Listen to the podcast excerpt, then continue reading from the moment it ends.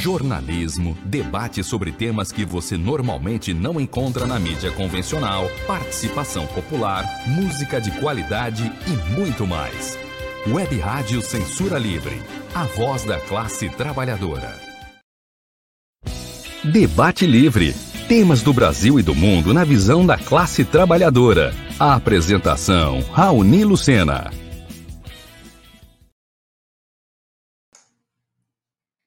Olá, muito boa noite a todos. Está começando mais um programa Debate Livre, ao vivo aqui pela Web Rádio Censura Livre. É, o programa, hoje é dia 7 de junho, são 19 horas e 3 minutos. O programa vai ao ar ao vivo pelo Facebook e pelo YouTube da Web Rádio Censura Livre.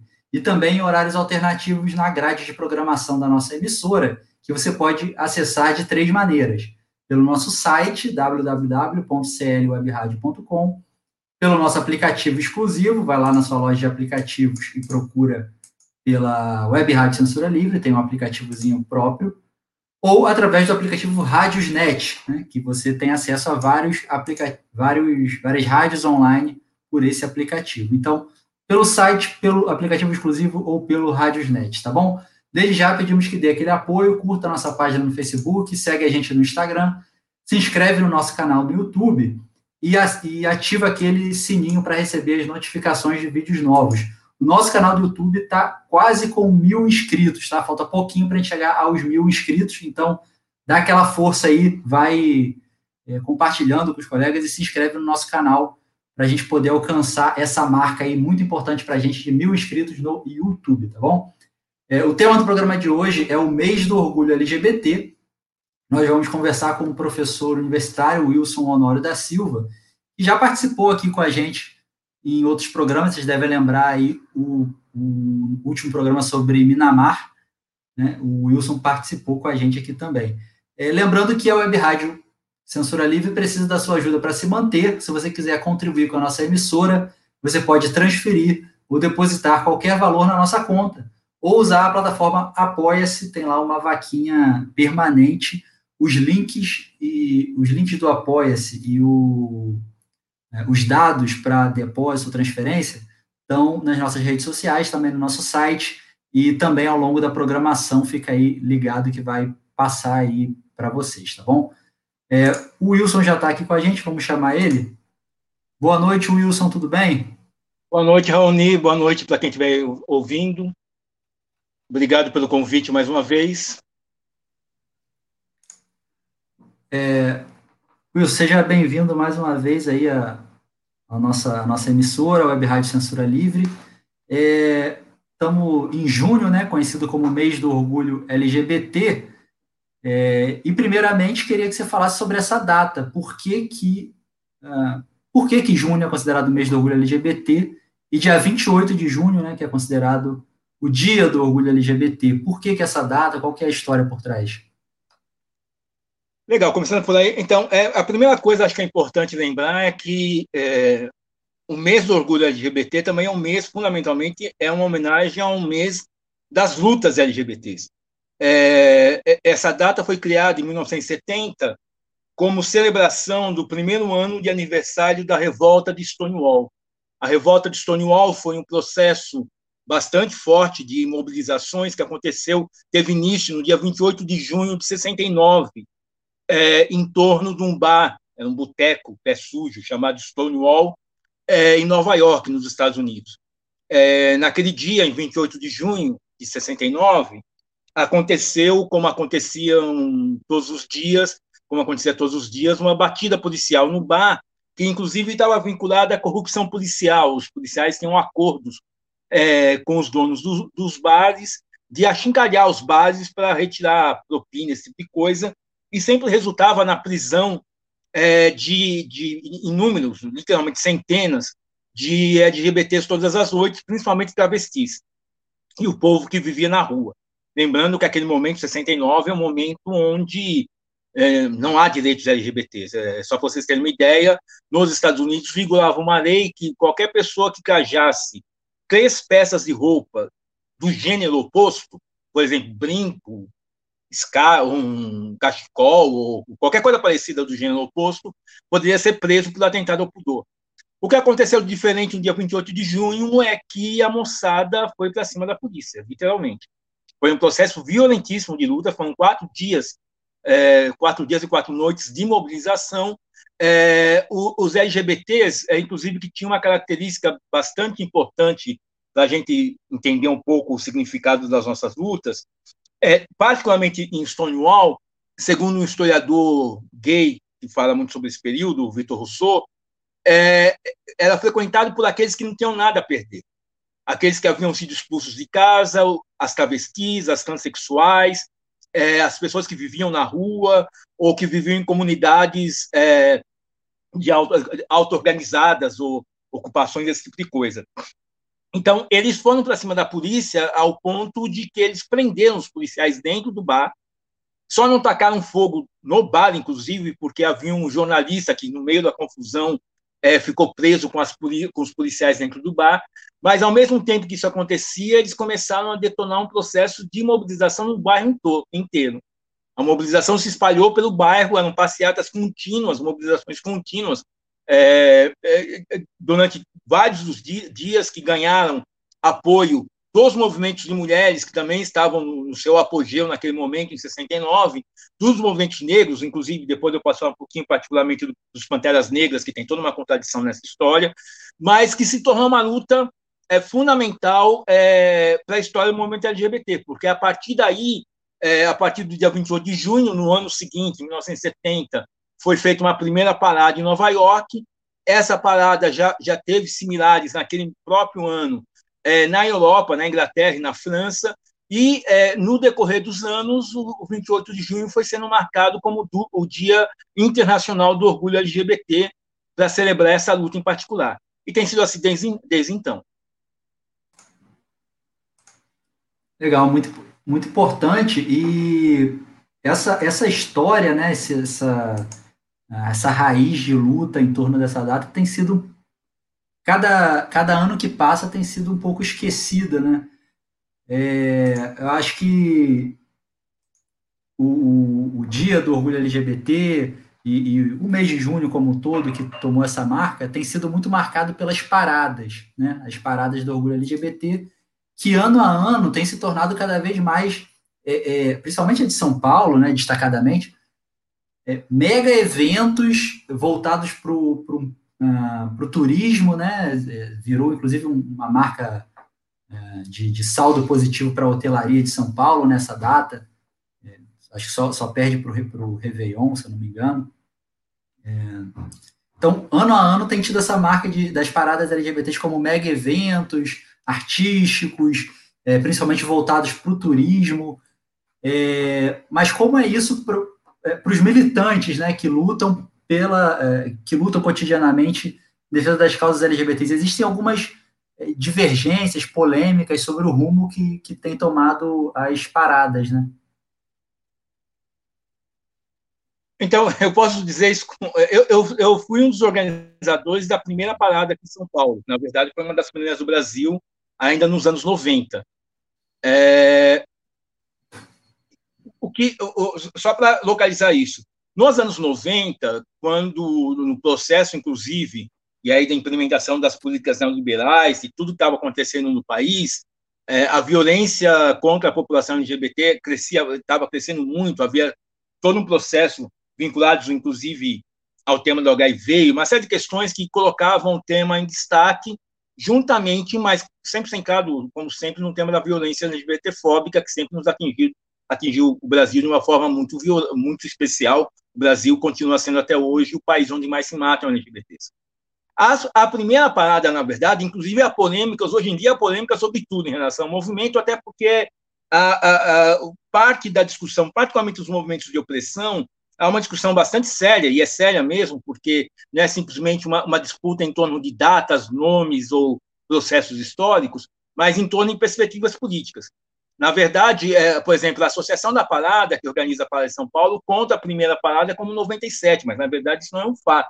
A primeira parada aconteceu aqui logo depois, em 95, e ela foi organizada no primeiro. A primeira parada que saiu, a primeira vez que nós saímos das ruas em São Paulo, foi com uma Kombi, aliás, duas Kombis, Kombi mesmo, aquele carro antigo, aquela perua antiga, é, uma do sindicato dos Correios e outra do sindicato é, dos, é, das costureiras de São Paulo.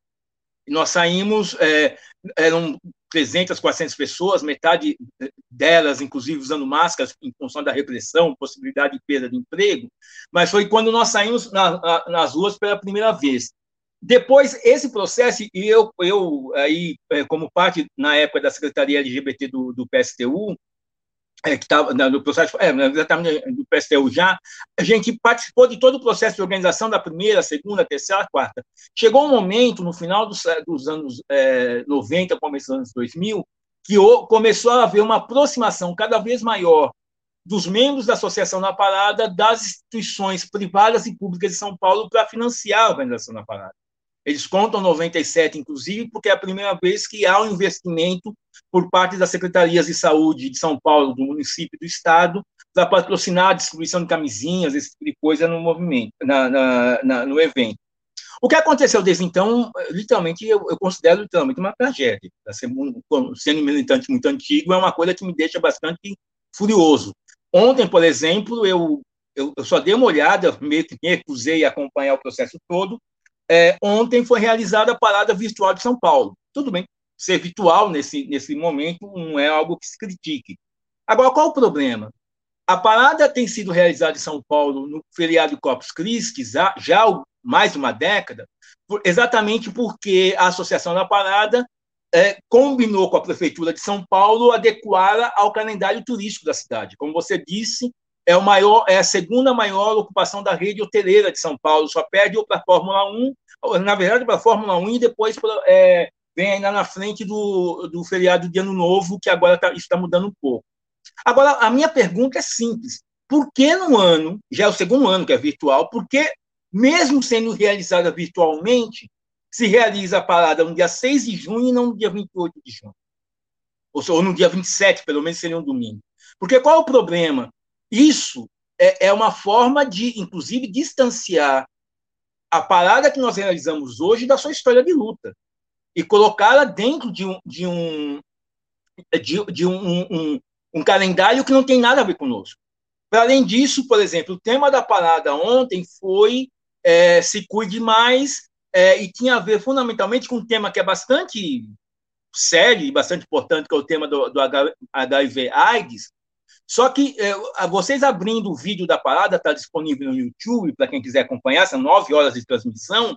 A transmissão começa é, com uma série de, de resgates daquilo que são as vitórias dos movimentos do, é, dos LGBTs desde 2000, desde 97. Eles começam dizendo o seguinte: me chamou muita atenção isso. Eu falei assim: em 97, quando aconteceu a primeira parada, não podíamos, não podíamos, não, não podíamos, nós não podíamos, podíamos casar, não podíamos, uh, podíamos, uh, poderíamos adotar filhos ou trocar de nome. Aí vai indo, a lei da Maria da Penha, 2009, é, a gente tem acesso à saúde pública, o nome social, 2010, reconhecimento da adoção, 2011, reconhecimento da união estável, 2013, realização dos casamentos em cartórios, 2016, é, reconhecimento do nome social em qualquer instituição, 2018, é, as, as, cirurgias de redesignação sexual para transexuais pelo SUS 2019, é, a equiparação da homofobia ou da, da, transfobia ao crime de racismo, 2020, suspensão da, da proibição de doação de sangue. Isso tudo é um fato. Agora, gente, nós estamos fazendo a parada, nós estamos em 2021, sobre o governo Bolsonaro, que é um dos governos mais LGBTfóbicos do mundo sobre uma pandemia que atinge particularmente LGBTs, negros, gente da periferia, mulheres e aqueles que são historicamente vulneráveis porque são historicamente oprimidos. Então não faz sentido você começar uma parada é, celebrando uma série de vitórias e não demarcando em que contexto histórico está acontecendo. Porque é, é, é, é só para comemorar que nós vamos fazer as paradas, não é assim. Certo? E essa dinâmica da só comemoração, ela tem sido impressa às paradas há muito tempo. Inclusive, é, não só vetando para concluir o espaço para o protesto, mas também se alinhando a setores da burguesia como sendo nossos aliados, sendo nossos representantes. Então, é lamentavelmente, desgraçadamente comum, você vê no palanque de abertura das paradas, desde do, do Dória, o atual governador de São Paulo, é, o Covas, é, que faleceu recentemente, é, é representantes da burguesia dos, dos, mais diversos, enquanto, por exemplo, em 2008, quando a CSP Conlutas é, tentou colocar um carro de som na parada, nós não só fomos expulsos da parada, como alguns companheiros nossos, como Altino, presidente do Sindicato Metroviário de São Paulo, Zé Maria, que é presidente do PSTU, foram presos, amando dos meus, digamos, antigos amigos da Associação da Parada, que eu militei com eles durante anos. Então, essa, essa mudança de postura, ela tem do próprio formato da parada tem a ver com a mudança da perspectiva política do movimento. Isso que é o mais grave. Tem uma participação de vários colegas aqui, né? Várias pessoas acompanhando tanto pelo Facebook quanto pelo YouTube. Adriano Meis, Gre Alves, Rodrigo Baranechea, é, todo mundo mandando um abraço aí para o Wilson, para o programa, Yara Ferri, é, Antônio Figueiredo, Ricardo, Ricardo é, Vera Bião, Deise Oliveira, Isabel Peçanha, Deise Alvarenga, Roberto Baeta e o Fábio Quadros Neves também. Muito obrigado aí a todos pela audiência. Vai curtindo aí a nossa transmissão, ajuda bastante, compartilha com o pessoal. A, a, quando você dá o like, ajuda bastante a gente a, a, chegar a mais pessoas. E também se inscreve lá no nosso canal do YouTube, que a gente está quase chegando nos mil inscritos, tá? Nossa meta aí é chegar aos mil inscritos, então nos ajude a, a, chegar mais próximo aí para levar um, um, uma mídia alternativa é, comprometida com a luta da classe trabalhadora para mais e mais pessoas. Se inscreve lá no nosso canal do YouTube. É, Wilson, cada vez mais as grandes empresas vêm incorporando no, na sua propaganda, no seu marketing, é, estratégias voltadas para o público LGBT. É, tanto no sentido de, às vezes, criar produtos específicos ou direcionados a esse público, é, ou propagandas no sentido de responsabilidade, de mostrar que a empresa tem responsabilidade social, né, com as causas, etc. Eu vi recentemente uma propaganda da Casas Bahia, onde é, apareciam é, como, como a Casas Bahia vende móveis, né, além de outras coisas, mostrava vários armários, né, e com a metáfora de sair do armário, é, várias pessoas se, se beijando, é, casais é, de dois homens e de duas mulheres. É, e como essa, tem várias outras. A, a Avon aí ganhou até uma certa notoriedade, criou uma certa polêmica um tempo atrás, é, etc. Várias empresas têm incorporado isso como estratégia de marketing. É, você acha que isso representa o que para os LGBTs? Assim? É de fato uma, uma vitória de estar tá ocupando um espaço ou é algo que tem que ser visto com alguma reticência? Tá. Não, é, é, há uma, uma coisa que a gente tem que levar em consideração em tudo que diz respeito às nossas vitórias é, no sistema que nós vivemos, ou sobre o capitalismo, certo? Aqui, eu, eu, eu sempre digo o seguinte, nós temos que é, considerar as coisas em termos históricos. Eu, como já sou antigo, digamos, nasci em 64, então fui jovem aí nos anos 70, nos 80, é, obviamente, quando eu olho casais LGBTs andando em mãos dadas na rua, quando eu vejo a representatividade de LGBTs no cinema, é, na televisão, inclusive no, na propaganda, é, eu vejo isso com o olhar de quem tem uma, um senso histórico de que isso foi uma conquista dos movimentos. Agora, qual é a questão que está colocada? Porque, porque é uma conquista. Primeiro, é uma conquista porque é, é uma conquista, digamos, de, de, é, do, do ponto mais básico do nosso programa, é, de, das nossas reivindicações, que é o fato de que a sociedade é, reconheça que nós existimos. Nós somos gente, certo? Porque parte fundamental de todo discurso opressivo, seja ele racista, machista ou LGBTfóbico, é a nossa desumanização é, a coisificação de negros e negras através da escravidão, a transformação de mulheres em objetos sexuais, ou, no caso de LGBTs, que se pegam todos esses elementos, é, essa coisa da ridicularização enquanto ser humano mesmo. Então, quando nós somos representados dentro daquilo que é a normalidade dos meios de comunicação de massa, isso é a expressão de uma vitória. É, isso é um fato concreto. Agora, qual é o problema?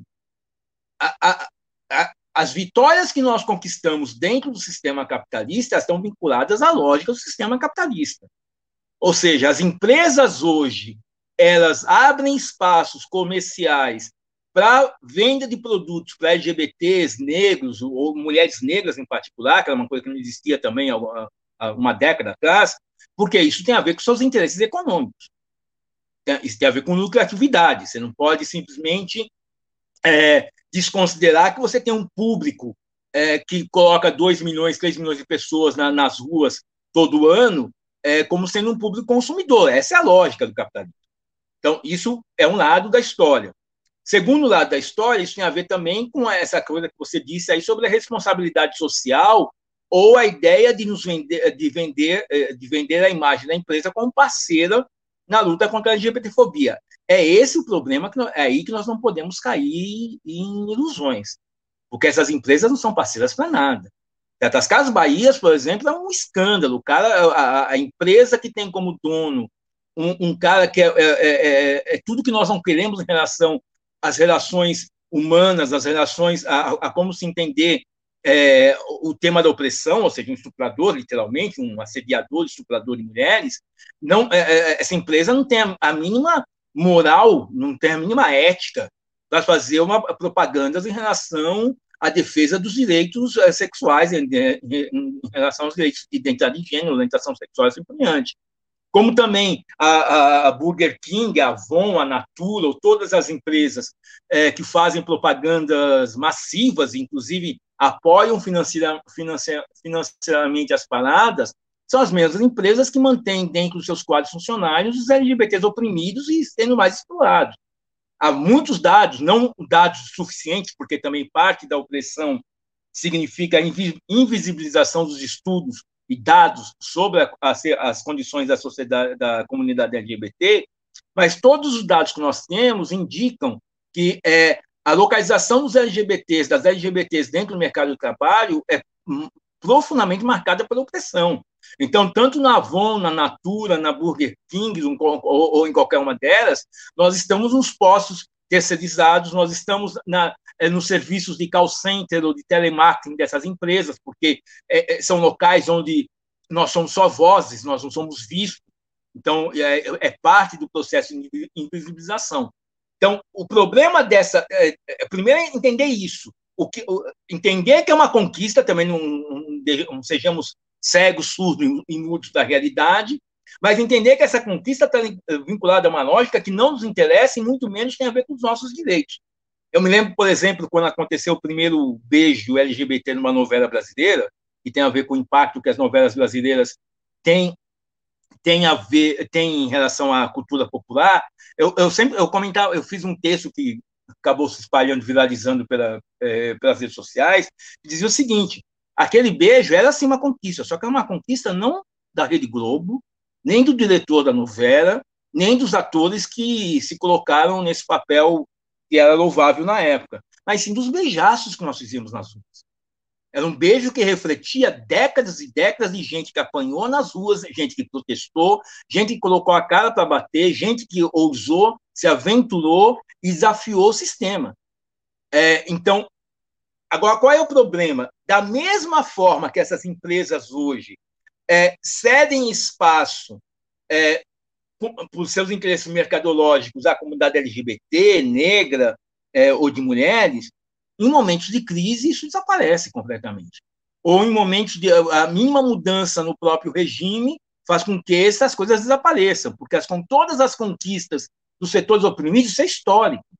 Nós vemos isso em relação a todas as conquistas que nós temos tido no decorrer do último século, inclusive. É, na, sempre que a crise do capitalismo avança, a possibilidade de que essas conquistas retrocedam é, aumenta. Então, ela não pode ver os nossos aliados. Aí tem um outro lado da história, eh, a gente poderia até continuar numa, é, a partir daí, mas eu acho que a gente tem que ver também qual é o papel, como isso se casa hoje com as propostas e perspectivas políticas é, das próprias organizações LGBTs. Porque se é verdade que as empresas têm uma política de cooptação dos movimentos, também é verdade que os movimentos, na sua grande maioria, têm uma política de aproximação das empresas. Legal. O Wilson, a gente vai precisar fazer um, um intervalo, tá? O nosso primeiro, intervalo, primeiro intervalo de apoio e já já a gente volta. Estamos conversando, estamos conversando aqui com o Wilson Honório sobre o mês do orgulho LGBT. É, vamos para um rápido intervalo aqui de apoio. Fica aí, daqui a pouquinho a gente volta. É, você pode, enquanto isso, mandando sua pergunta, comentário, que na medida do possível a gente vai trazer aqui para o ar para o Wilson comentar, tá bom? Até daqui a pouco.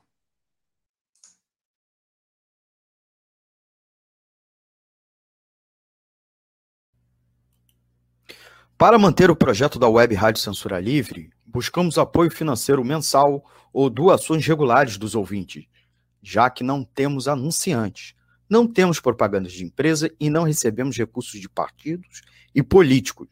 Seja um apoiador regular e ouça nosso agradecimento no ar durante a transmissão de nossos programas.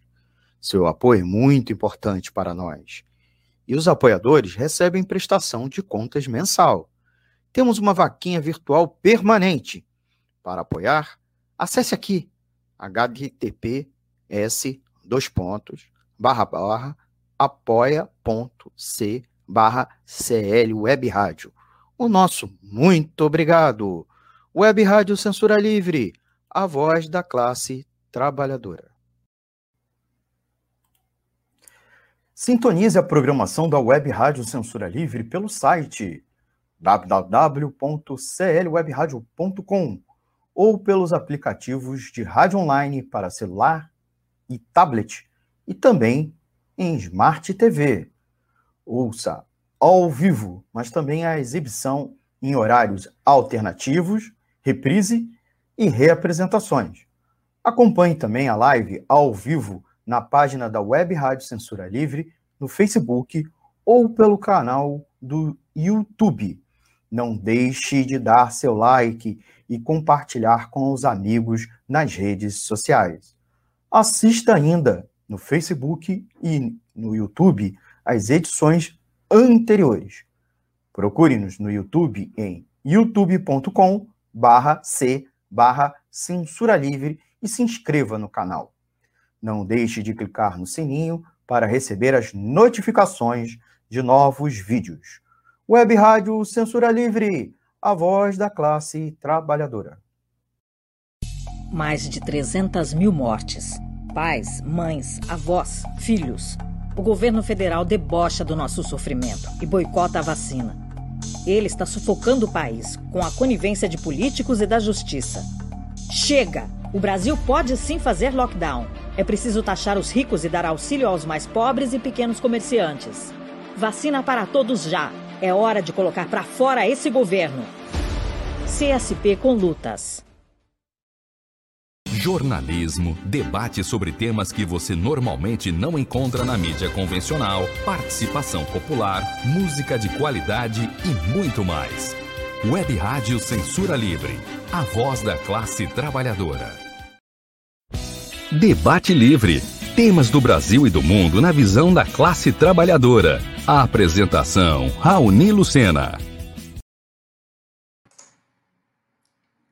Bom, estamos de volta aqui no programa Debate Livre. Estamos conversando com o Wilson Honório sobre o mês do orgulho LGBT. É, tem algumas várias participações aqui nos comentários. Obrigado aí, pessoal, que, tá, que tem participado, Roberto Baeta, é, o Fábio Quadros Neves. Obrigado a todo mundo aí que está participando. Vai curtindo, vai compartilhando para ajudar aí na transmissão também. É, nessa, nesse retorno aqui, nesse segundo bloco, eu queria começar falando sobre um tema é, bastante é, até difícil, tem um sentido de, de, que é doloroso, né, falar sobre que é esse é, o debate da cura gay, né, tem isso ganhou uma, uma grande repercussão é, há alguns anos atrás, principalmente é, vindo igrejas neopentecostais, etc., é, que estariam oferecendo a oportunidade das pessoas gays se curarem desse problema, etc. É, isso ganhou alguma dimensão, inclusive no, no, no parlamento, etc. É, me parece que isso foi em parte superado, né? Eu acho que eu tenho essa impressão, pelo menos, Wilson, que não se fala mais de cura gay com a mesma. Se tem mais vergonha de falar disso hoje em dia, né? Parece que o, movimento de resposta, de, de contraposição, isso aí é, é, ganhou a opinião pública, pelo menos. É, mas não deixa de ter ainda no, na, no parlamento e, e na sociedade é, vários representantes políticos aí que, que defendem, que de alguma forma até implementam coisas nesse sentido de tratamentos de choque duros, é, com muita violência, para fazer que os gays deixem de ser gays, né, para virar macho, para virar mulher, etc. É, como que é como que é esse debate aí no, no dia a dia? Como que você vê isso? A gente avançou, a gente retrocedeu? E você estava lembrando aí em off também, antes de começar o programa, que hoje é o aniversário, é, é hoje de fato o aniversário do Alan Turing, né? É da morte dele. Ah, aniversário da morte Alan Turing. Uhum. Então, é, começando por aí. Não, é, é então, hoje é, até nós publicamos aí no, no site PSTU uma homenagem a Alan Turing, que é um cara que ficou é menos conhecido do que deveria, mas ele ficou bem conhecido somente depois de 2014, quando foi lançado um filme chamado O Jogo da Imitação, que conta um pouco da vida dele, particularmente o papel que ele teve na decifração do código Enigma, da, da máquina Enigma, que foi um dos, um dos equipamentos usados pelo nazismo para as mensagens é, sigilosas tal, e ele, ele acabou liderando uma equipe que decodificou essa máquina. Só que, inclusive, é, a, a história do Enigma foi fundamental, porque isso literalmente ajudou a, a, no processo da Segunda Guerra e nos ajudou a, a, a escorraçar o nazismo, ou seja, prestou um serviço a toda a humanidade, mas mais importante ainda que essa coisa que o, que o, a, que o Alan Turing fez em relação ao Enigma foi parte de uma série de outros estudos que fazem dele o pai da computação. Que, literalmente é ele que, que é, lança todas as bases teóricas é, através de uma série de estudos que ele fez desde os 15 anos de idade é, sobre a programação de computadores, algoritmos, tudo isso que a gente, vocês estão vendo esse quem está vendo esse programa agora, está vendo esse programa graças aos esforços do Alan Turing. Qual foi o problema? Esse cara se matou no 7 de junho de 54, é, às vésperas de fazer 42 anos, ou seja, ele estava no auge é, da capacidade intelectual dele, e ele poderia ter dado várias outras contribuições para a humanidade, mas ele acabou se suicidando, há toda uma polêmica se foi suicídio ou não, mas de qualquer forma, é, foi decorrência de um fato concreto. Ele foi preso em 52, porque, de uma forma um tanto ingênua, ele admitiu que vivia com um cara e a casa dele havia sido assaltada e, e provavelmente era um cara conhecido deles que fez o assalto, mas, de qualquer forma, ele admitiu isso, até talvez pensando que ele estaria um pouco é, isento das perseguições na Inglaterra, que criminalizavam a homossexualidade desde o século XIX, durante todo o século XIX foi condenado como pena de morte, e a partir do, do, dos anos 1800, 1880, com prisão. Oscar Wilde foi preso por isso, uma série de outras pessoas foram presas por isso, e o Alan Turing acabou sendo preso. E qual isso tem a ver, o que isso tem a ver com cura gay? Porque foi, foi, é, foram dadas duas opções para ele: dois anos de prisão, que significaria ele ficar completamente afastado dos estudos, das pesquisas, ou um processo de castração química, que seria uma forma de induzir, segundo a lógica do Estado britânico, é, ou, ou, inibir as suas tendências e seus impulsos homossexuais, ou seja, curá-lo de alguma forma. Ele optou pela castração química exatamente porque ele não acreditava nisso, inclusive no artigo ele comenta isso, ele falava que nem sonho ele voltaria, ele seria hétero, voltaria não, seria hétero, que ele era gay, teve todas as relações dele com homens, é, mas ele optou por isso como uma forma de poder continuar estudando. Mas chegou um momento que as consequências, os efeitos colaterais da, da, das injeções de hormônio, como crescimento do som, dos seios, impotência, além de toda uma série de alterações é, neurológicas que colocaram em, em, depressão, ele não suportou isso, acabou se matando, até onde se sabe, ele injetou cianeto numa maçã e acabou mordendo a maçã e é, se suicidou assim de uma forma dramática, ao bem ao, ao gosto da personalidade dele. Ele é, então, ele acaba sendo um dos exemplos, um dos muitos exemplos. Vocês terem uma ideia, só na, na, na Inglaterra, depois que se abriu a discussão sobre a, a, o resgate dessa figura que tinha sido invisibilizada pela história, até porque era um constrangimento do Estado britânico assumir que havia matado literalmente um dos maiores gênios da história da humanidade. Depois que se abriu o debate sobre isso a partir de 2012, no centenário do aniversário dele, foi aprovada uma lei na Inglaterra que fez com que a Inglaterra anistiasse politicamente 75 mil pessoas que haviam sido condenadas entre, é, é, no, no, século XX por serem homossexuais. Muitas dessas condenações resultaram em projetos de cura. Os projetos de cura, eles são, digamos, tão antigos quanto a própria LGBTfobia. No momento em que a classe dominante é, carregava as ideologias religiosas, na, na Idade Média, até os anos 1500, 1600, ou até depois disso, é, se acreditava que nós éramos doentes da alma, ou seja, que nós éramos portadores de um pecado é, chamado pecado nefando, aquele pecado é, sobre que nem se pode dizer o nome, nefando quer dizer isso, é impronunciável, mas então, se você tinha um pecado, se você tinha uma doença na alma, a única forma de fazer com que você fosse, é, se, se curasse seria a purificação. Só para se ter uma ideia de como isso foi levado a cabo.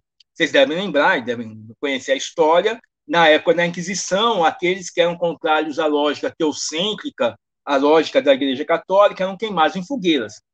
E a ideia era toda era bizarra, extremamente cruel, de que você seria absolvido ao ser purificado pelo, pelo fogo. Então, na verdade, eles diziam que a fogueira não era uma forma de tortura e assassinato, sim uma forma de purificação. Qual é o problema? Os homossexuais eles não eram sequer dignos de serem é, queimados na fogueira. Então, o, o, nos Estados Unidos, para quem acompanha cinema norte-americano, deve ter ouvido já a palavra faggot, o fag, que é a forma mais ofensiva de se dirigir a um, a um gay. Da onde vem essa palavra? Ela quer dizer literalmente lenha para fogueira porque os homossexuais, como não eram dignos de serem queimados e purificados, eles eram embrulhados em madeira e jogados para queimar os outros. Então, eles não tinham, é, era uma doença incurável. No século XIX, quando o discurso científico, na esteira da segunda revolução industrial, começa a ser o discurso ideológico predominante da burguesia, se substitui essa lógica religiosa, religiosa por uma lógica pseudocientífica.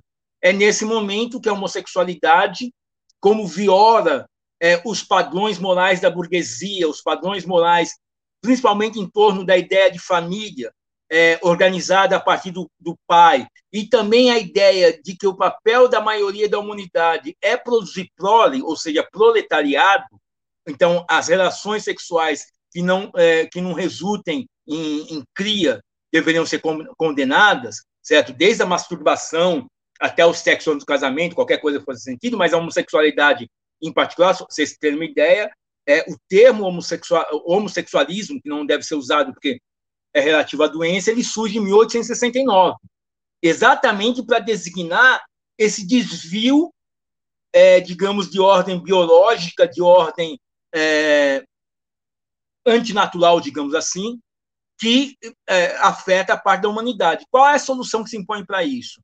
Aí, já que o discurso é científico, eles vão para práticas que são pura crueldade e tortura, como a lobotomia, ou seja, é, cirurgias no cérebro, é, a internação em manicômios psiquiátricos é o mesmo momento em que está surgindo a psicanálise. Freud escreve a interpretação dos sonhos em 1895 e começa também a teorizar sobre essa coisa dos, dos transtornos mentais que dão origem a, a, a, determinados desvios, isso é apropriado do discurso é, LGBTfóbico, e no decorrer de todo o século XX, essa, isso é tratado como uma doença que tem que ser exterminada. O nazismo, por exemplo, é, coloca, a gente lembra sempre é, dos campos de concentração pela presença dos judeus, mas foram quase 120 mil é, LGBTs que foram mandados para os campos de concentração. É, há uma peça de teatro, um filme também chamado Bent, que é muito bonito sobre esse tema, porque uma das coisas muito terríveis em relação aos homossexuais nos campos de concentração é que eles não podiam sequer se tocar, e é, então para eles a cura vai para o extermínio.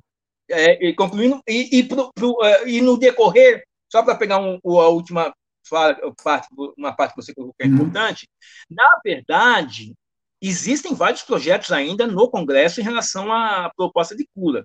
E o pior, que como você disse, mesmo que não haja uma legislação sobre o tema, nós enfrentamos problemas concretos, desde psicólogos que tentam nos curar. Você marca uma terapia, às vezes, com, com, com uma figura, e a figura é, coloca que o teu problema é ser gay, ser lésbico ou qualquer coisa parecida, e propõe curas concretas.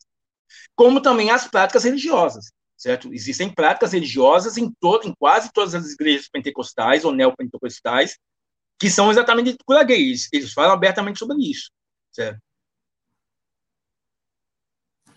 É, a Daisy tá, tá perguntando aqui, Daisy Oliveira, sobre o combate à LGBTfobia nas escolas e em relação com o tema aí do Escola Sem Partido, né, o projeto Escola Sem Partido, é, em relação à importância né, do combate à LGBT, combate à LGBTfobia nas escolas, esse, esse, é, esse pro, projeto que, na verdade, virou um...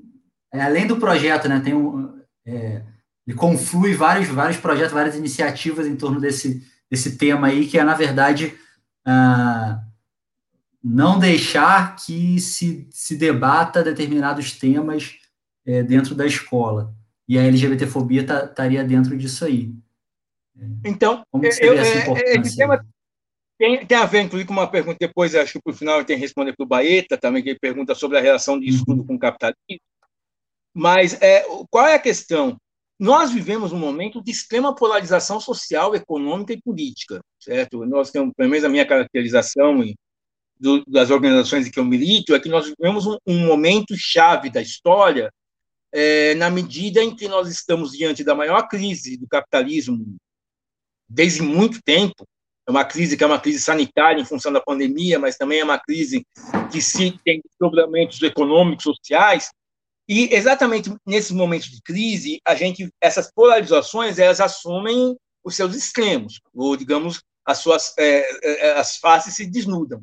Do ponto de vista da direita, do ponto de vista dos setores conservadores, fundamentalistas, da mesma forma que o ministro do, do Meio Ambiente diz que esse é o momento de passar a boiada, é, é e, tá, e, e as, as, consequências do meio ambiente todo mundo está acompanhando, também a direita, é, alimentada aí pelo discurso bolsonarista, pelo discurso olavista, pelo discurso é, desse centro fundamentalista, negacionista, tenta é, passar a boiada também em relação a várias conquistas que nós tivemos, inclusive no, interior das escolas. Eu sou professor, eu dou aula de História da África, dei aula de História da África durante muito tempo, e não é só a escola sem, a escola sem partido, também é, é uma escola sem discussão racial, uma escola sem discussão de gênero, sem discussão de identidade de gênero, sem discussão sobre é, machismo, sem discussão sobre nada que não seja a valorização do perfil do homem branco, heterossexual é, e de, a, que ascendeu socialmente. Certo? Então, essa é uma luta fundamental a ser encampada pelos professores. Inclusive, é uma luta que ela tem, é uma luta, inclusive, que é, ela, ela, ela é complicada porque na verdade, nós estávamos aí é, no começo dos anos 2000, a primeira metade dos anos 2000, fazendo debate interno à categoria para garantir que aquilo que nós havíamos conquistado legalmente fosse implementado, certo? Porque é, os PCNs, todas as orientações educacionais do começo dos anos 2000, que eu digo coincidem com o governo Lula, eu digo coincidem com o governo Lula, porque não são dádivas do governo Lula dos governos petistas. Eu me lembro em 78, quando foi formado o MNU, uma das faixas que estava na Praça Ramos, aqui em São Paulo, era pela educação do ensino de, é, pelo ensino de África na escola. Então, essas lutas são muito antigas. Nós conseguimos é, implementar nos, no, nos projetos curriculares nacionais no começo dos anos 2000. Aí, dentro de do, todos os processos é, que estavam acontecendo, que levaram o governo Lula ao poder, mas não, não é o, porque geralmente se faz uma leitura histórica sentido oposto, né? Nós ganhamos a lei porque Lula estava no poder, não. É, Lula estava no poder porque nós, houve um movimento histórico nesse sentido e ne, dentro desse movimento histórico também nós arrancamos algumas conquistas.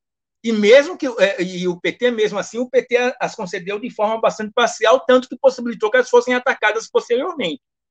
Só para dar um exemplo, toda a discussão sobre é, é, LGBTfobia no interior das escolas poderia estar muito mais facilitada se a Dilma não houvesse negociado o kit é, anti-homofobia, como era chamado, que era um material é, didático para as escolas, que inclusive nem era muito bom, mas era um material que poderia ter sido implementado nos anos 2000 e formado os professores, ajudado a formar os professores para levar esse debate, inclusive superando seus próprios preconceitos, a Dilma negociou isso com, eh, pra, com os evangélicos para liberar o Palocci é, de uma acusação de corrupção.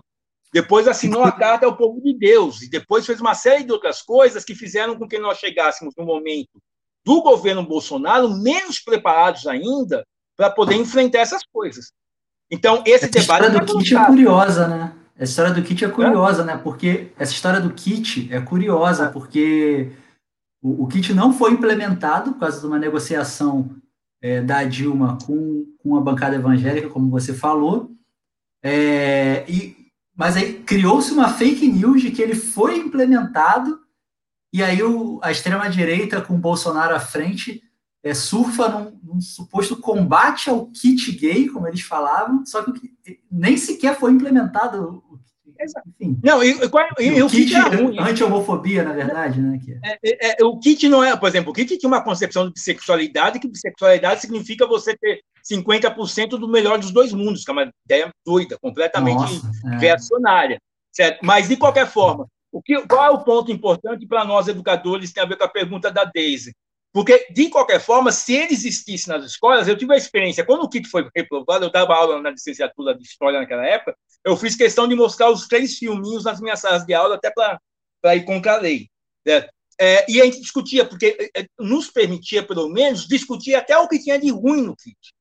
Uhum. Então, por exemplo, é, isso poderia ter ajudado a formar toda uma geração de professores e professoras que chegaria a esse momento com mais condições de reagir ao ataque reacionário. Então, hoje é um problema, porque nós temos problemas com isso. Nós temos problemas, inclusive, a aplicação da lei 10.659 tem a ver com a questão racial, ela é muito difícil porque tem setores que se recusam a levar o debate sobre os orixás para dentro da sala de aula, que falando que é coisa do demônio. Nós temos setores, professores que se recusam a, a, a, discutir esse tipo de coisa, discutir sexualidade, discutir orientação sexual, identidade de gênero e assim por diante. Então, nós poderíamos ter avançado. E, e, aliás, o grande retrocesso nessa história toda foi a carta ao povo de Deus que a, Dilma assinou antes mesmo do segundo mandato, é, se comprometendo a não, a não meter o, a não colocar o Estado nessa discussão, certo? Então, é, essas discussões todas, é, porque isso, tentando, já em, em, pela, pelo tempo, para a gente finalizando, isso tem a ver a gente só pode entender isso a partir dos compromissos da, da, dos governos petistas e hoje do governo Bolsonaro, não só com setores mais reacionários da, da, é, da política nacional, mas também com a lógica de um sistema como um todo. Certo? Obviamente, não há como comparar os governos petistas com o governo Bolsonaro, mas há um elemento que eles têm em comum. Estão vinculados aos interesses da classe dominante uma classe dominante, no caso Bolsonaro, mais apodrecida em todos os sentidos, um projeto militarista evidente, que ninguém nega isso, ou seja, é, ele militarizou o Ministério da Educação, militarizou a discussão sobre a pandemia, militarizou uma série de questões, mas qual é a, a questão fundamental é exatamente entender que isso tem a ver com a lógica de um sistema no qual as opressões sempre cumpriram um papel fundamental. Estou vendo a pergunta do Baeta aí na tela, porque qual é a questão fundamental? Porque, inclusive, a gente tem um, um mês para discutir é, é, o orgulho LGBT, nós reafirmamos o nosso orgulho LGBT, é importante, porque a LGBTfobia é um dos mecanismos utilizados pelo capitalismo para nos dividir. Isso é uma coisa fundamental para nós entendermos. Ou seja, há toda uma discussão, uma série de elementos que são importantes que são vinculados ao fato de que as opressões são utilizadas pelo capitalismo também para lucrar. Pagar salários menores para negros e negras, para é, mulheres, para LGBTs, nos colocar é, nos setores mais precarizados da, da economia, nos, é, nos, colocar na frente da fila do desemprego, por exemplo. Há dados que, que comprovam que durante a pandemia, LGBTs, o índice de desemprego entre LGBTs é 40% maior do que o, o, o índice de desemprego é, é, no, no, restante da população. Certo?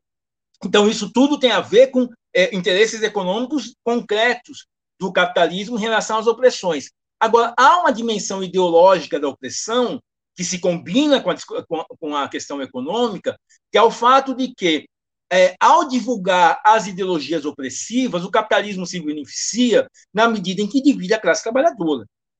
Ou seja, um trabalhador, como você vai organizar uma greve com um cara dentro da fábrica que te trata mal, te humilha, te agride psicológica e fisicamente?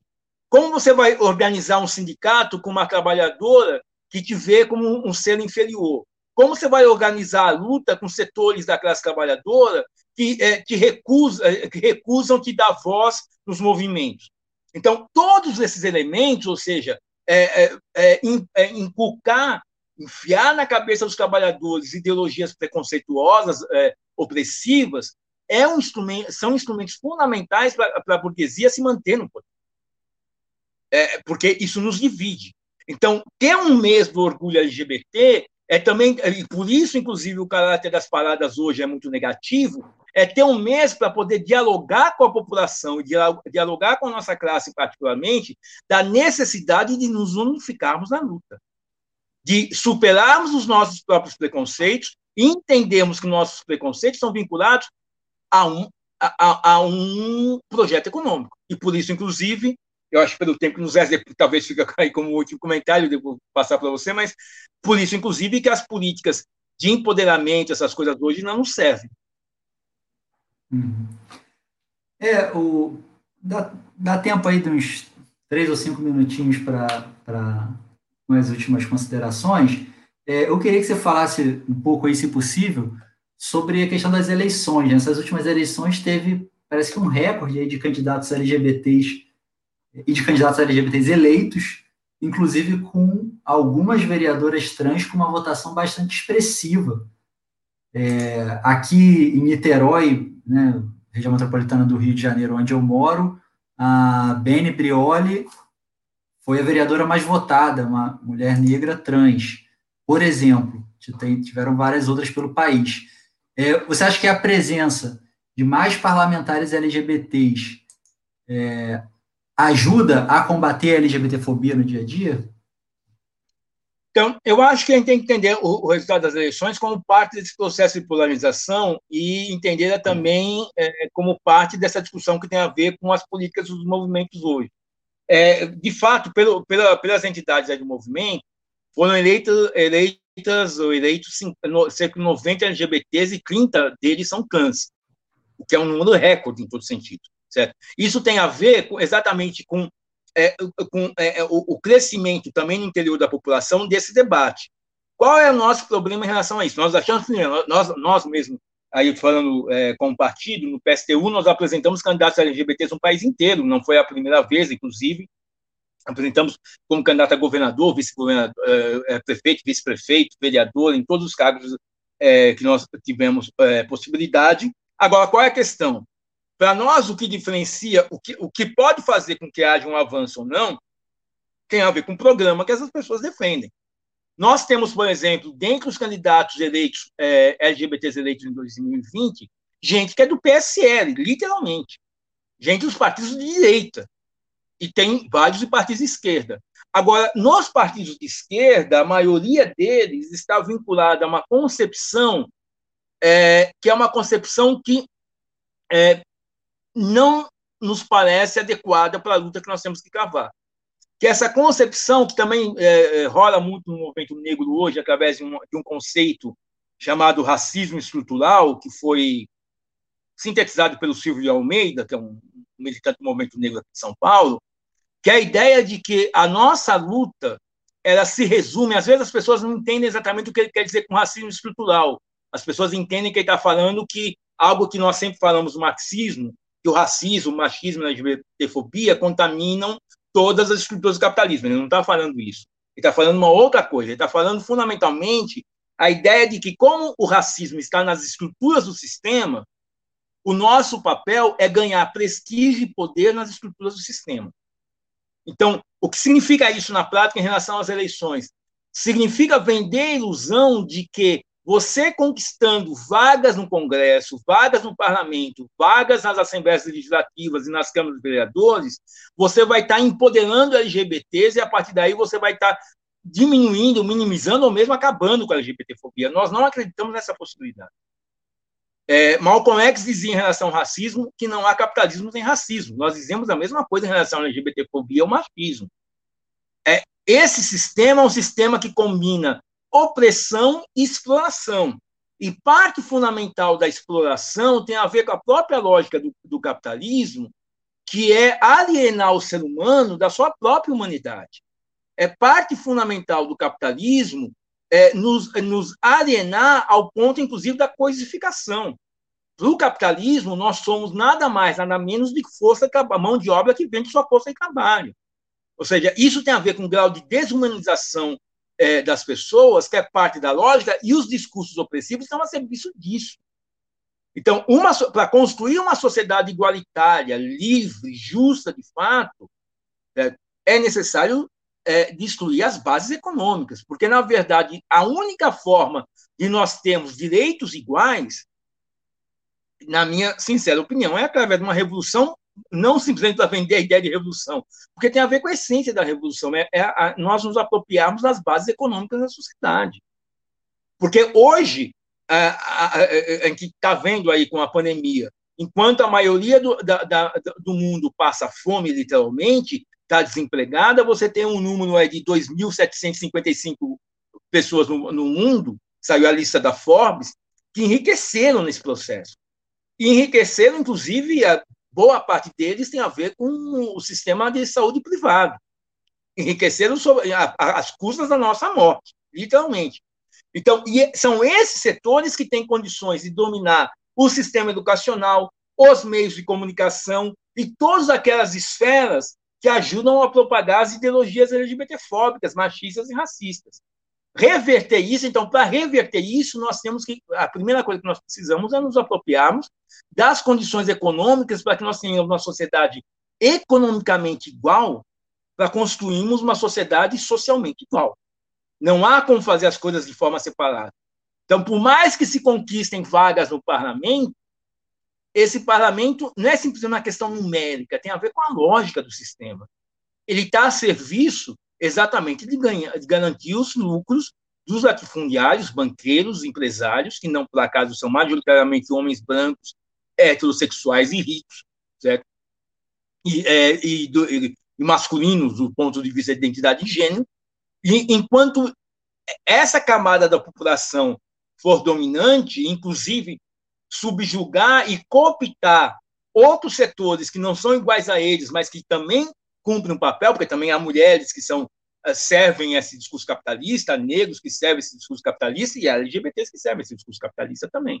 É. Há, uma, há uma ilusão hoje, por exemplo, de que é, você a, a saída para a LGBTfobia é ascensão social. Eu, eu, gosto muito de um texto escrito por um professor da Unicamp chamado Gays Ricos, Bichas Pobres, que ele chega, ele, ele, ele é, o próprio nome é genial, Gays Ricos, Bichas Pobres, que diz o seguinte: numa sociedade que pensa em empoderamento, ou que chama de libertação pelo consumo como saída para a LGBTfobia, o que pode acontecer é você criar uma camada de gays ricos que vivam com uma certa segurança, que vivam com uma certa liberdade de expressão, que vivam com uma certa, é, uma relativa é, igualdade, enquanto as bichas pobres vão, vão viver pior e serem mais marginalizadas ainda.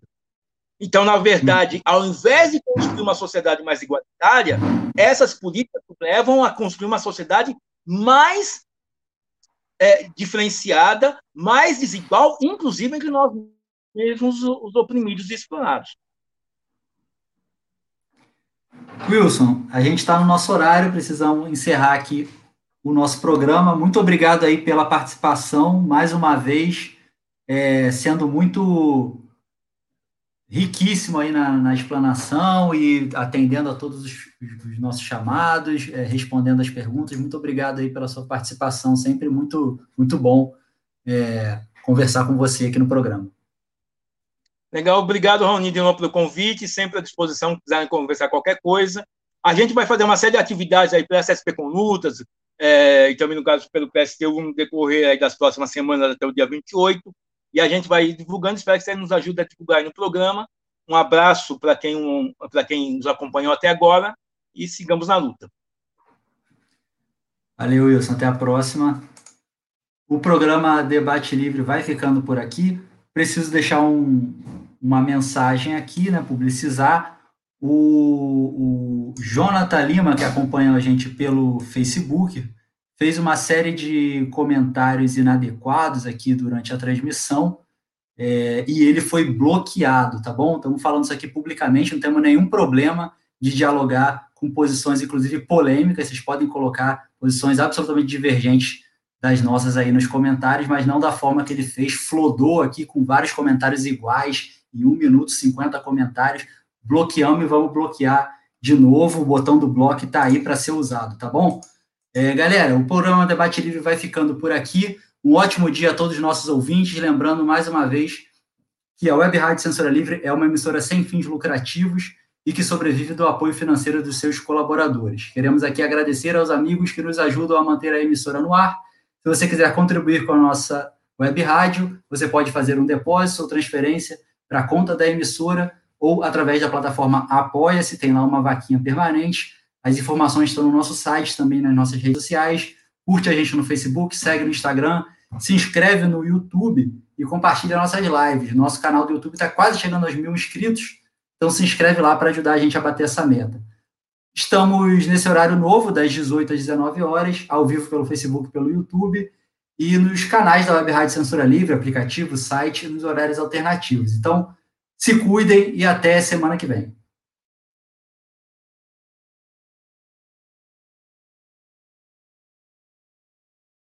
Jornalismo, debate sobre temas que você normalmente não encontra na mídia convencional, participação popular, música de qualidade e muito mais.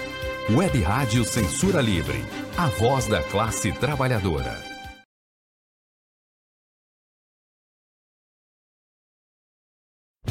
Debate Livre.